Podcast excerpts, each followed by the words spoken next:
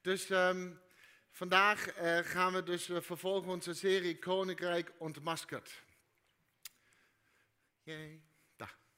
Ehm, waarin we de... ehm, ja, waarin we de verborgenheid van het goede nieuws over het Koninkrijk van God onthullen. En we willen het gebroken koninkrijk waar uh, velen in leven ontmaskeren. En, en, deze serie gaat niet alleen dus over ons doen, maar over ons hele zijn. Ons, en ons zijn omvat namelijk denken, doen en voelen. En het weglaten van een van deze elementen resulteert in een incompleet, in een gebroken koninkrijk. En door te geloven dat het koninkrijk ons volledige wezen doordringt, zal die volmaaktheid dus van het koninkrijk van God zich manifesteren. Dus één, in ons denken, dus vernieuwd bewegen in ons kennen van Jezus. Twee, in ons doen, in ons bewogen bewegen als Jezus in deze wereld. En drie, in ons voelen, in ons ervaren van zijn aanwezigheid in alles. En daar zijn we al maanden, meer dan een jaar mee bezig eigenlijk. Dus uh, ik hoop dat je die linkjes allemaal kunt leggen. Uh, voor mij is dat altijd helemaal duidelijk, maar ik weet niet of dat voor jullie zo ook zo is. En dat is niet jouw schuld, dat ligt dan aan mij. Dus daarom zeg ik het de hele tijd weer. Dus kort gezegd, het koninkrijk van God hebben we gezegd is een bestaan of een zijn, hè, denken, doen en voelen, dat rijk is aan de koning.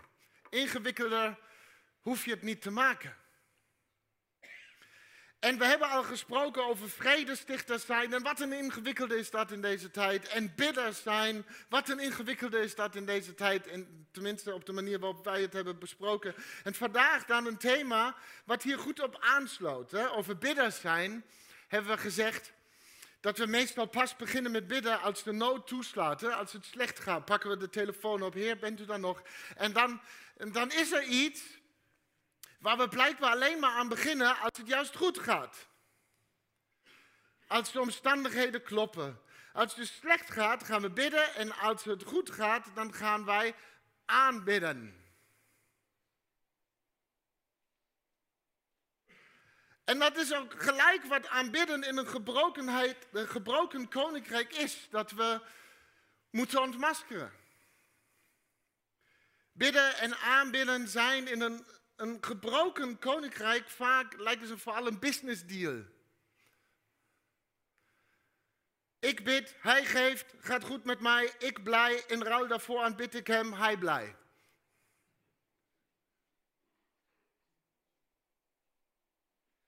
En dan wordt aanbidding afhankelijk van, van externe omstandigheden buiten jezelf. Of de muziek klopt, de liederen, of de pianist heeft, pianist heeft geoefend, of het goed gaat met je. Allemaal externe omstandigheden. En alleen dan kan aanbidding ons overkomen.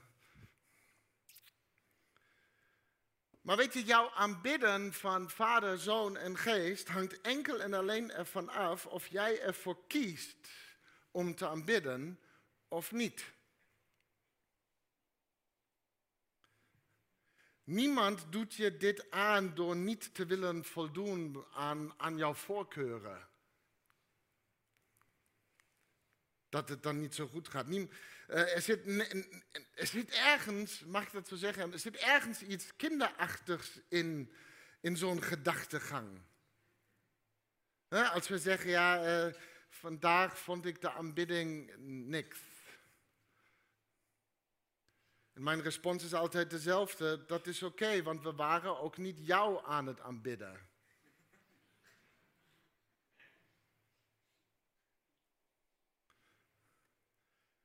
Vaak lijkt het doel dat als het niet goed gaat met je, de, aanbidding ervoor moet zorgen dat jij je weer goed mag voelen. En dan ligt de lat heel hoog voor degenen die hier staan om ervoor te zorgen dat jij weer uh, uh, happy feelings krijgt. Maar het is een gebroken manier van een gebroken koninkrijk die wijd verspreid is en we moeten het ontmaskeren. Het is niet dat wij komen in afwachting van wat zij hier gaan doen of ik daarop kan reageren met vrijheid en blijheid. Het is de keuze die jij maakt om te aanbidden of niet. En voordat we verder gaan, even een kanttekening. Ik weet, aanbidding is, is veel meer. Ja, je, eh, je levensstijl, je volgen van Jezus, uh, je relatie met God enzovoort. En hoe je op je werk en, en al deze dingen. Aanbidding is zoveel meer. En al deze dingen komen ook in al die andere preken in deze serie aan de orde. Daarom spreken we vandaag wel even specifiek over ons aanbidden hier. Of uh, als het gaat over onze lofprijs, ons, ons zingen, muziek. Uh, en niet alleen hier, maar ook wat je thuis of in de auto, in de file. De ene schreeuwt op alle anderen, de andere zingt gewoon voor de Heer. Het is ook een keuze. maar het gaat even over dit. Duidelijk? Dus als je straks denkt heel slim te zijn, dan mij te zeggen van ja, maar Dennis, aanbidding is zoveel meer. I know! Het gaat om dit. En hier is even mijn definitie van aanbidding. Heb je ook al duizend keer gehoord. Alles is relationeel. Heel goed. Alles is relatie. En aanbidding is dan ook wat mij betreft een uitdrukking van deze relatie. Ja, als ik Lara vertel hoe mooi en geweldig ze is, wat, wat doe ik dan? Dan ben ik haar aan het aanbidden.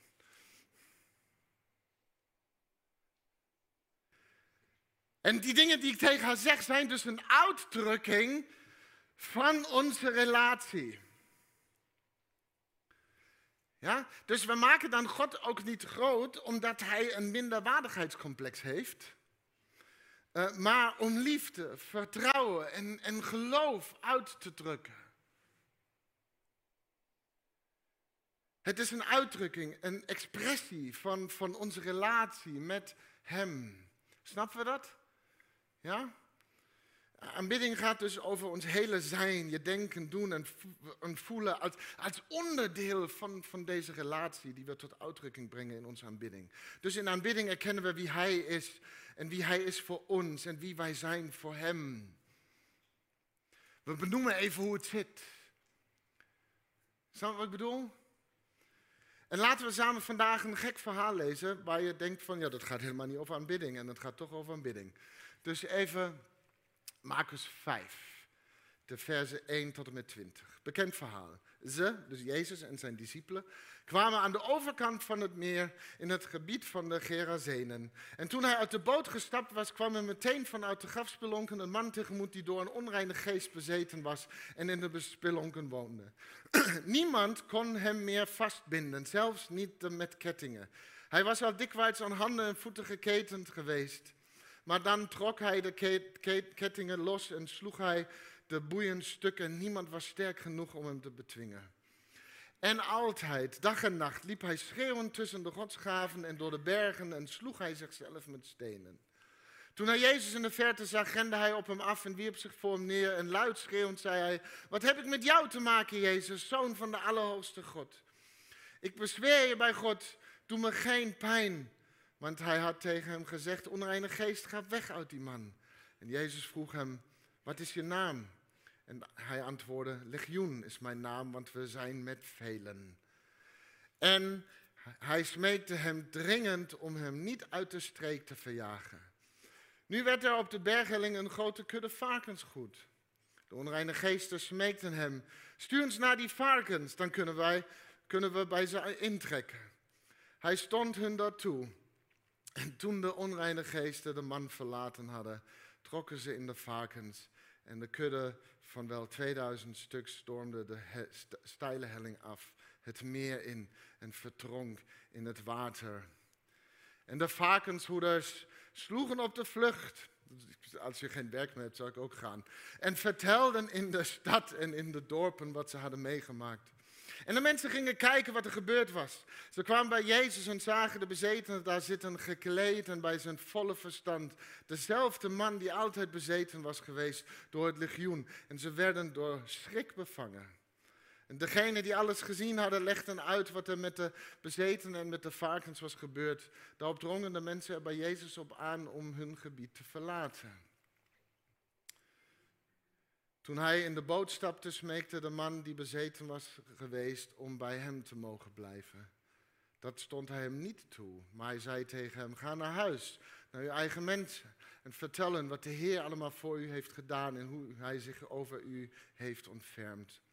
En de man ging weg en begon in Decapolis rond te vertellen wat Jezus voor hem had gedaan. En iedereen stond verbaasd. Je zal het niet geloven, maar dit verhaal gaat over aanbidding. Let maar op.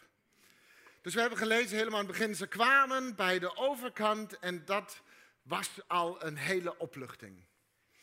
Um, want hiervoor lezen we een verhaal van storm. Jezus die is te ronken, de discipelen doodsbang. Jezus die de storm kalmeert en de vraag wie is hij toch dat hij dit kan doen. En uiteindelijk kwamen ze dan bang en onzeker aan de overkant aan.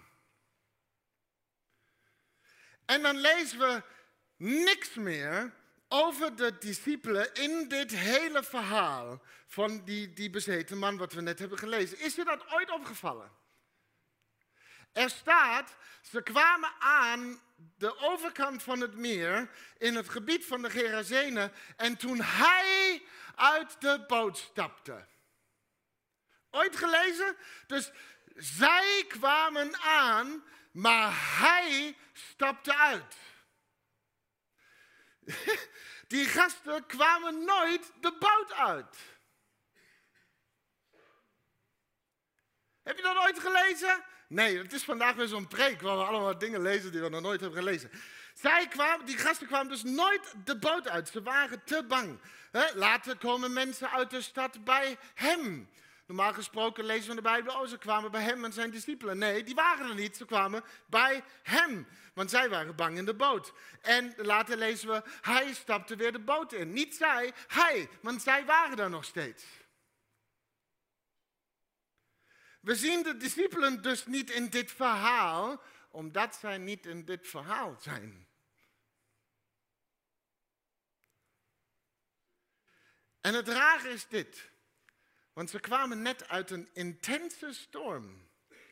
Je zou toch echt even aan land willen, toch? En het strandkussen en al deze dingen. Maar zij kwamen aan en wat ze daar zagen deed hun liever in deze angstaanjagende context van de boot verblijven dan in een nieuwe onzekerheid te stappen met Jezus. En hoe vaak blijven we liever in angst en jagende toestanden zitten, omdat we daar in ieder geval weten waar we aan toe zijn. En kiezen we niet voor de onzekerheid van wat de toekomst met Jezus nog verder zou kunnen brengen. En dan leren we te leven met angst. We beginnen angst te verwarren met wijsheid, te aanbidden als verstandig als expertise, als kennis. Angst krijgt nieuwe zinnen en nieuwe uh, benamingen, zoals we zeggen dan niet meer, oh, ik ben bang en doodsbang en angstig. Nee, maar we zeggen, ja, maar, maar maak me ook gewoon een beetje zorgen, daad. Dit, dit soort dingen zeggen we dan. Ja, het is ook best spannend, dat dit soort dingen zeggen we dan.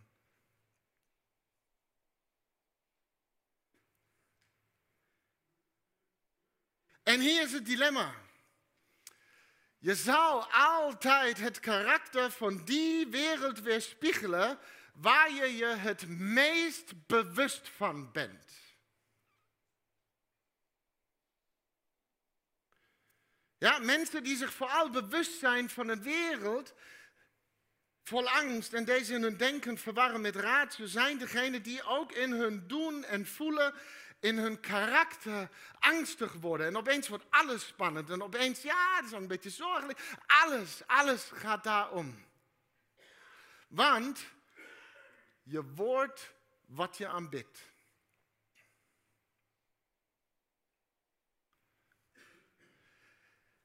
En laat me dit zeggen, angst is wat mij betreft de nieuwe pandemie.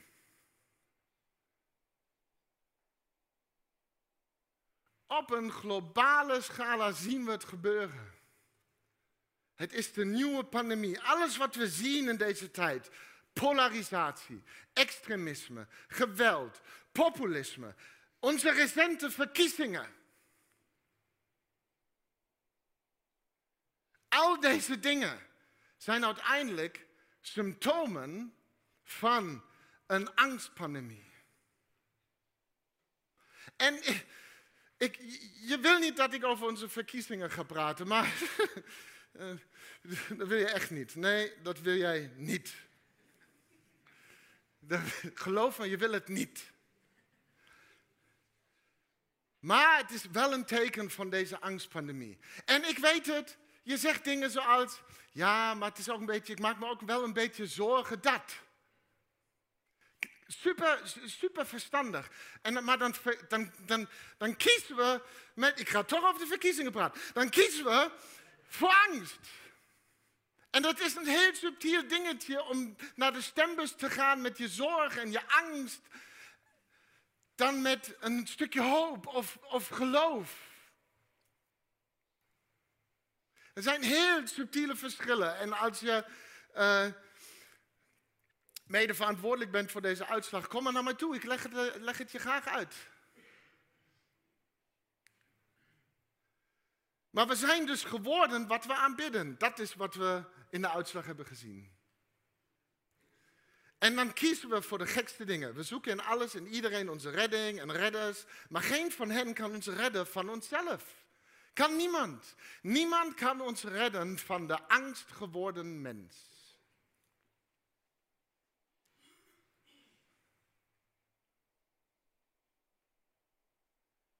Daarom aanbidden wij in de kerk iets anders dan voorkeuren of angst.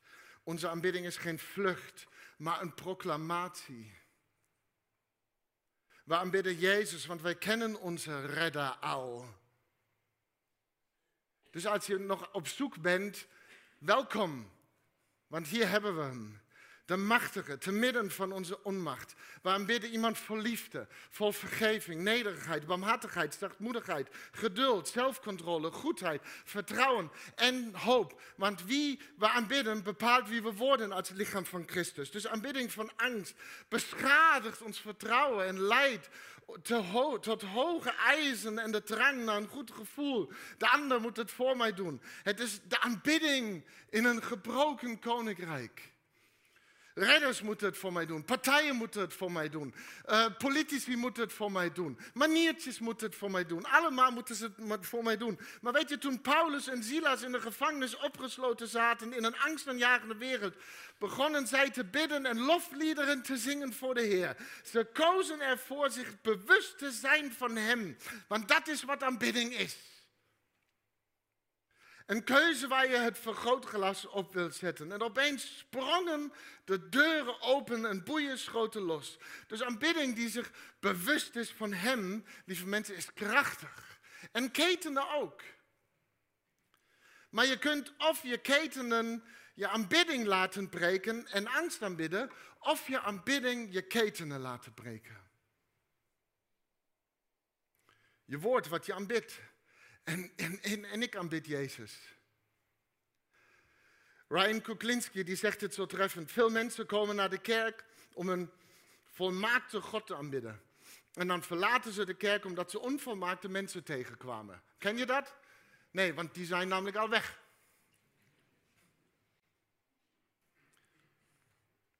Buiten de kerk kunnen we blijkbaar heel veel tolereren, maar in de kerk, als iemand maar een beetje verkeerd naar je kijkt, poeps, ben je weg. Iemand belde niet toen je gebeld wilde worden. Je werd niet behandeld zoals je behandeld wilde worden. Je vertrekt, je wordt bitter, je houdt op je te verbinden, je houdt op zichtbaar te zijn, je geeft niet meer, je komt niet meer. onvolmaakte bende zeg. En het is zo triest, want blijkbaar kwam je op een gegeven moment niet meer voor een volmaakte God, maar wilde je vooral volmaakte mensen zien. Want we willen altijd zien wie wij willen zijn. Dus kijk naar Hem en niet naar hen. Zij zijn net zo verlangende naar Hem als jij, maar zij zijn niet Hij. In de kerk zal je onvolmaakte mensen vinden die een volmaakte God aanbidden, die een volmaakte God prijzen. Je zal onvolmaakte mensen vinden die een volmaakte God dienen. En, ik kom dus niet naar de kerk voor volmaakte mensen. Ik kom naar de kerk voor een volmaakte God en als ik mijn ogen op Hem gericht hou, zal angst mijn geloof, mijn wereld niet binnensluipen. Want ik kijk naar Hem en word dus wie ik aanbid. Aanbidding is een keuze om mij bewust te worden van Jezus in mijn leven.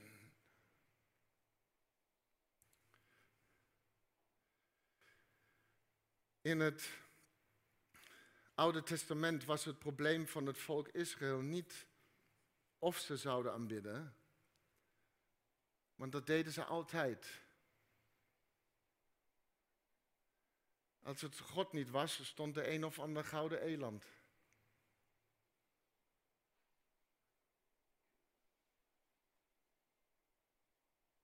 Het probleem was dus wie of wat ze aanbaden. En de, vraag voor jou is, wie of wat aanbid jij? Want dit bepaalt vaak je keuzes in alle aspecten van het leven. En dan kan het zomaar gebeuren dat Jezus wel uit je boot stapt en zijn ding doet, maar jij bent geen onderdeel van dat verhaal. Want jij koos ervoor om in de boot te blijven.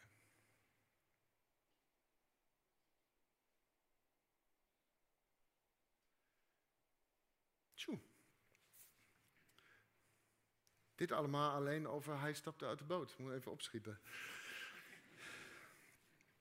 Het is een bijzonder verhaal. Dus we, we, we zien hier deze bezetene man.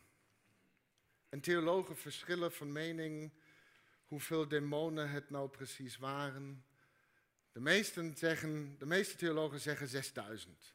Sommigen zeggen 4000, sommigen zeggen 8000. Dus de meesten kwamen het midden uit en zeiden 6000 demonen. Maar ja, wat maakt het dan 2000 meer of minder? Maakt dan ook niet meer uit. Hè? Um, um, maar 6000 omdat een Romeins legioen uit 6000 man bestond. En die 6000 demonen smeken Jezus dat hij hun niet uit de streek zou verjagen. Blijkbaar was het een heel mooie omgeving voor demonen. Ja, je weet maar nooit. En, en wat opvalt in dit verhaal is dat iedereen krijgt wat hij wil. Iedereen krijgt wat hij wil. De, discipelen wilden niet deel van het verhaal zijn en dat kregen ze. En de demonen wilden in de buurt blijven en dat kregen ze ook. Ja, maar weet je, zonder verdere specificaties kun je zomaar aan een varkenskudde belanden die de afgrond instort. Maar wel lekker in de buurt gebleven.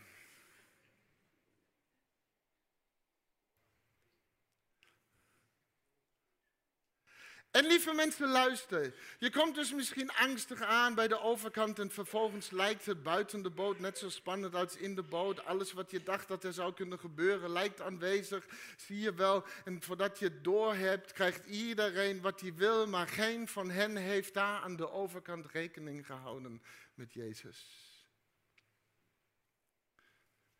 Geen van hen heeft aan de overkant rekening gehouden met de aanwezigheid van Jezus. En dat is wat aanbidding dus wel doet. En ik snap het, er zit de een of de ander hier, ja, dat vingen en dat gedoe in de kerk, dat hoeft voor mij allemaal niet wat mij betreft. Maar ja, goed, dan ga ik met jou praten over de studie, wat muziek doet met je lijf en met je emoties en met je hersenen en de golfjes en de stofjes en de dingetjes. En hoe je heel anders tikt als je opeens aan het zingen bent of naar muziek luistert. En je mag het proberen zonder muziek. Succes ermee, zonder zingen. Hartstikke goed. Maar ik denk dat je het behoorlijk moeilijk gaat krijgen. Maar dit is wat er gebeurt. Aanbidding doet mij bewust maken en rekening laten houden met de aanwezigheid van Jezus.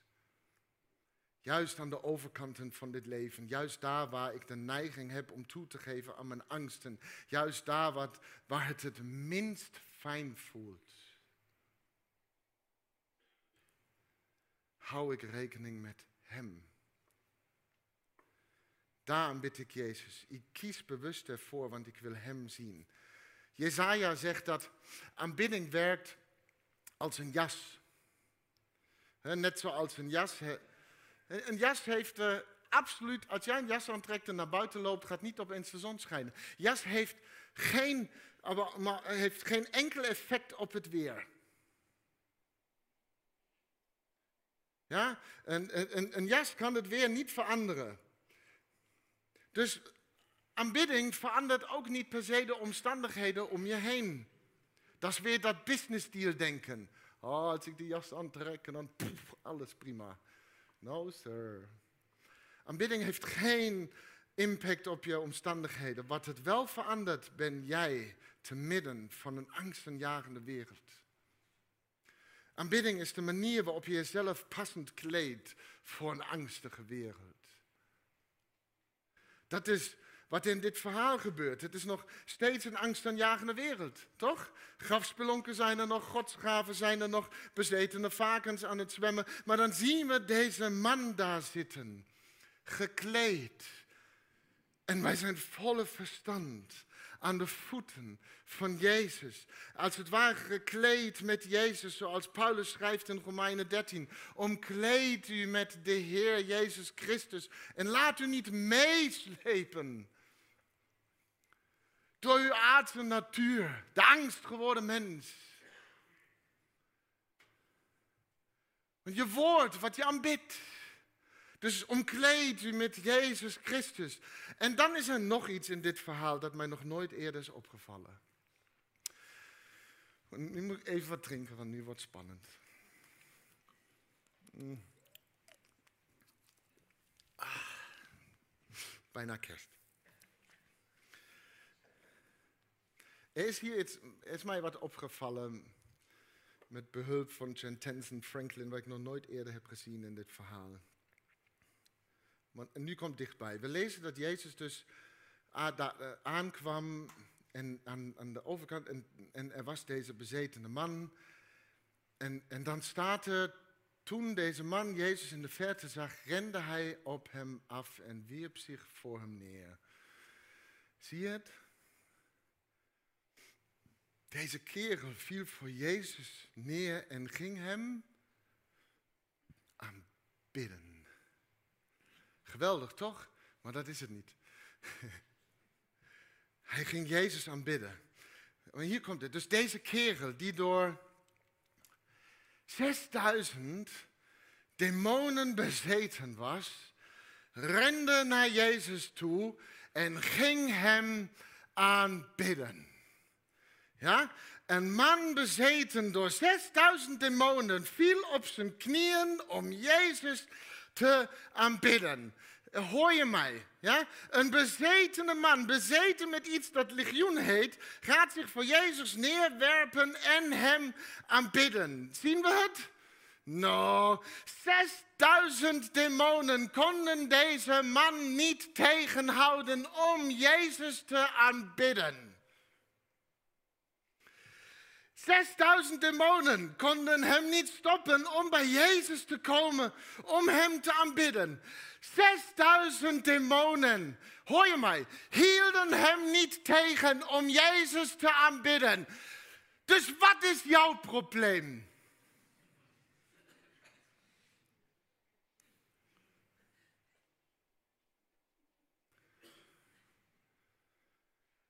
Was een leuke laatste zondag met jullie allemaal?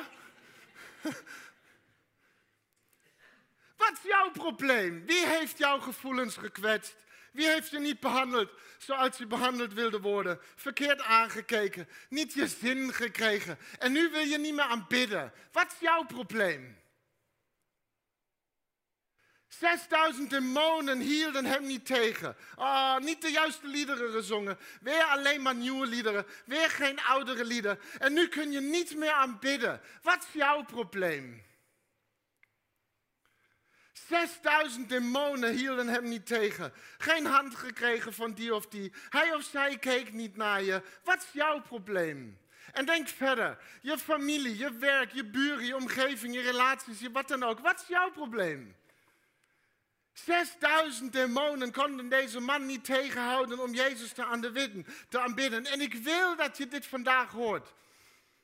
Want we vertellen ons vaak dat het er 6000 zijn die ons tegenhouden. En enorm gefocust op die angst en die problemen en die uitdagingen uiteindelijk worden wat we aanbidden. We worden 6000 problemen en uitdagingen en gedoe. Maar lieve mensen, niks en niemand is gemachtigd om jou te weerhouden om Jezus te aanbidden. Zo vaak zijn we alleen maar gefocust op de 6000. En stap voor stap worden we wat we aanbidden.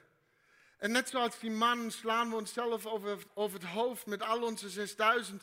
En had zeker 6000 redenen om zich niet goed te voelen. Lieve mensen, wij hebben 10.000 redenen tot dankbaarheid.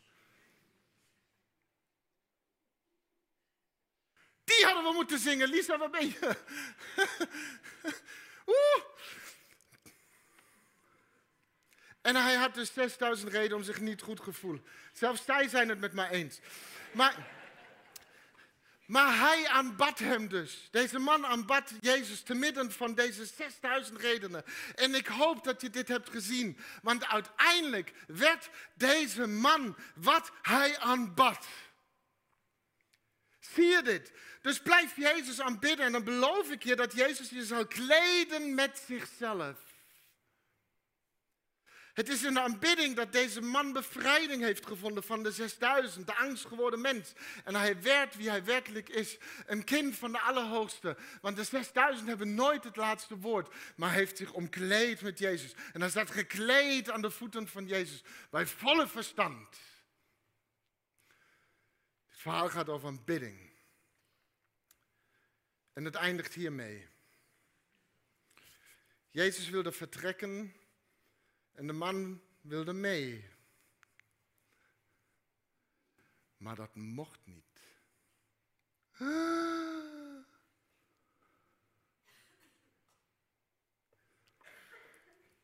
Nou, nou, nou. Nou, denk jij dat je teleurgesteld zou zijn als je je zin niet had gekregen? Wij misschien wel. Maar deze man rende de stad in en zong tienduizend redenen van dankbaarheid.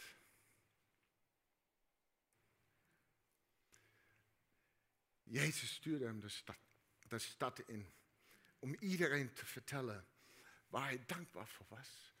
Wat Jezus voor hem heeft gedaan. En afgelopen week was ik op een conferentie en ik mag blijkbaar niet noemen waar. Vanwege veiligheidsredenen in het Verre Oosten. Vrijdag kwam ik terug. En ik zat daar en, af en toe moesten we dingen zeggen. En een paar keer heb ik dingen gezegd in een, in een gesprek, niet discussie, maar gesprek en overleg. En elke keer weer begon ik te janken toen het over Jezus ging. En op een gegeven moment dacht ik, ik hou me mijn mond, want ik krijg er niks uit zonder dat het uh, watervalletje aangaat. En toen zat ik tijdens zo'n gebedsessie, dacht ik, Heer, help mij even om een beetje te achterhalen wat, wat er kapot is met mij. Zit de hele tijd te janken, elke keer als het over Jezus gaat, en jullie kennen dat. Elke keer als het over Jezus gaat, zit ik hier te huilen. En ik denk, oh man, man, man, eh, iets kapot, maar met mijn vrouw praten.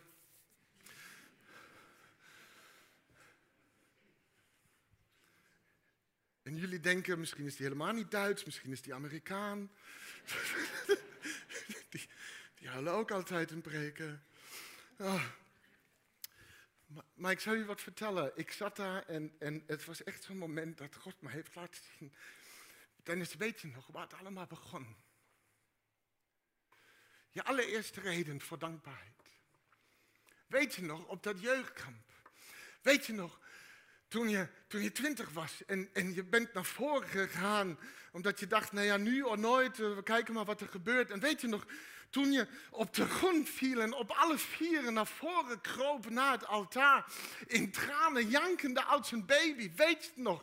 En weet je nog hoe je werd overspoeld en overrompeld met liefde. En hoe je juk en je last licht werd omdat je naar bij hem kwam en je hebt het aan hem gegeven. En je kreeg die liefde en die barmhartigheid terug. Weet je dat nog?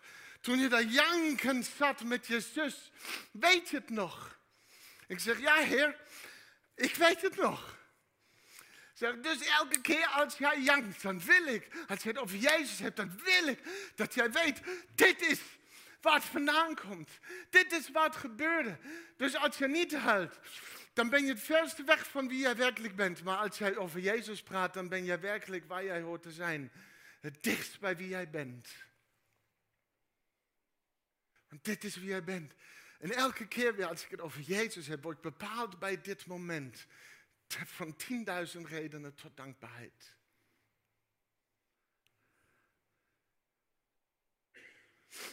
Dus ga de stad in en vertel iedereen wat Hij voor jou heeft gedaan. Het is dus de dankbaarheid die het goede nieuws van het Koninkrijk van God onthult.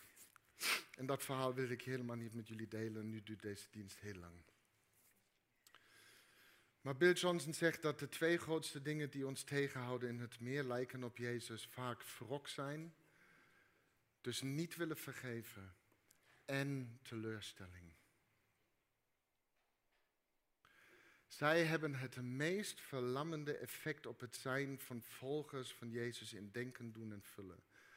Maar dankbaarheid, ontkracht, wrok en teleurstelling. De Bijbel spreekt daarom veel over dankbaarheid in alle omstandigheden. En jullie kennen allemaal die zegen die ik jullie altijd meegeef. Filippenzen 4, vers 7. Dan zal de vrede van God die alle verstand boven gaat jullie hart en gedachten in Christus Jezus bewaren. En soms voeg ik nog heel sacrilegisch uh, nog iets toe. Maar dat mag natuurlijk niet. Maar ik wil dat je vandaag luistert ook even naar het vers ervoor. Filippenzen 6 en 7. Wees. Dus haakjes een keuze. Wees over niet bezorgd lieve angstgeworden mens. Wees over niets bezorgd, maar vraag in alle omstandigheden aan God wat u nodig hebt en dank Hem in uw gebeden, in uw aanbidding. En dan zal de vrede van God, die alle verstand te boven gaat, jullie harten en gedachten in Christus Jezus bewaren gekleed met Christus. Dankbaarheid pakt het moment terug. Dankbaarheid zegt, dit is nog niet voorbij. Dit hoeft niet te eindigen in wrok en teleurstelling. Dankbaarheid is de keuze om de jas aan te trekken die Jezus is in mijn leven. En dat is wat aanbidding doet. En de enige die dus mag bepalen wie jij bent, is Jezus. De tegenstander zal altijd proberen je te bepalen aan de hand van jouw littekens. Jezus komt en bepaalt wie jij bent aan de hand van zijn littekens. En dat betekent, jij bent niet je grootste falen. Jij bent niet je grootste fout. Jij bent niet je scheiding. Jij bent niet je faillissement. Jij bent niet je verslaving. Jij bent niet het misbruik. Wat je ook hebt gedaan of wat jou ook werd aangedaan. Dit is niet wie jij bent. En misschien denk je nu, Dennis, je snapt het niet. Dit is het grootste ding wat me ooit is overkomen in mijn leven. Tuurlijk bepaalt dat wie ik ben. En ik zeg je, je kunt het niet meer mis hebben als je dat denkt. Vergeet niet dat het grootste wat je ooit is overkomen is dat Jezus de hemel heeft verlaten en één van ons is geworden voor jou. Dennis, weet je nog? Daar op het jeugdkamp. En hij heeft het leven geleefd dat wij hadden moeten leven. En hij stierf van het kruis. Hij stond op uit de dood voor jou.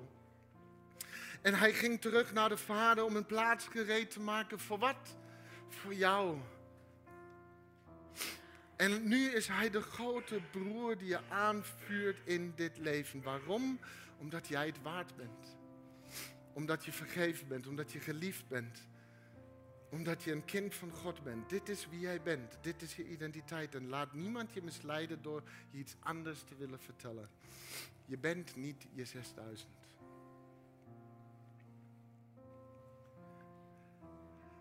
En ik zeg, dank u Heer. Dat kan toch niet anders. Dank u Heer. Dankbaarheid is dus wat het goede nieuws van het Koninkrijk van God in al zijn volheid activeert en onthult. En in aanbidding kies ik ervoor om deze jas aan te trekken, mij te kleden met Christus en niks anders. Want ik wil worden wie ik aanbid. Amen.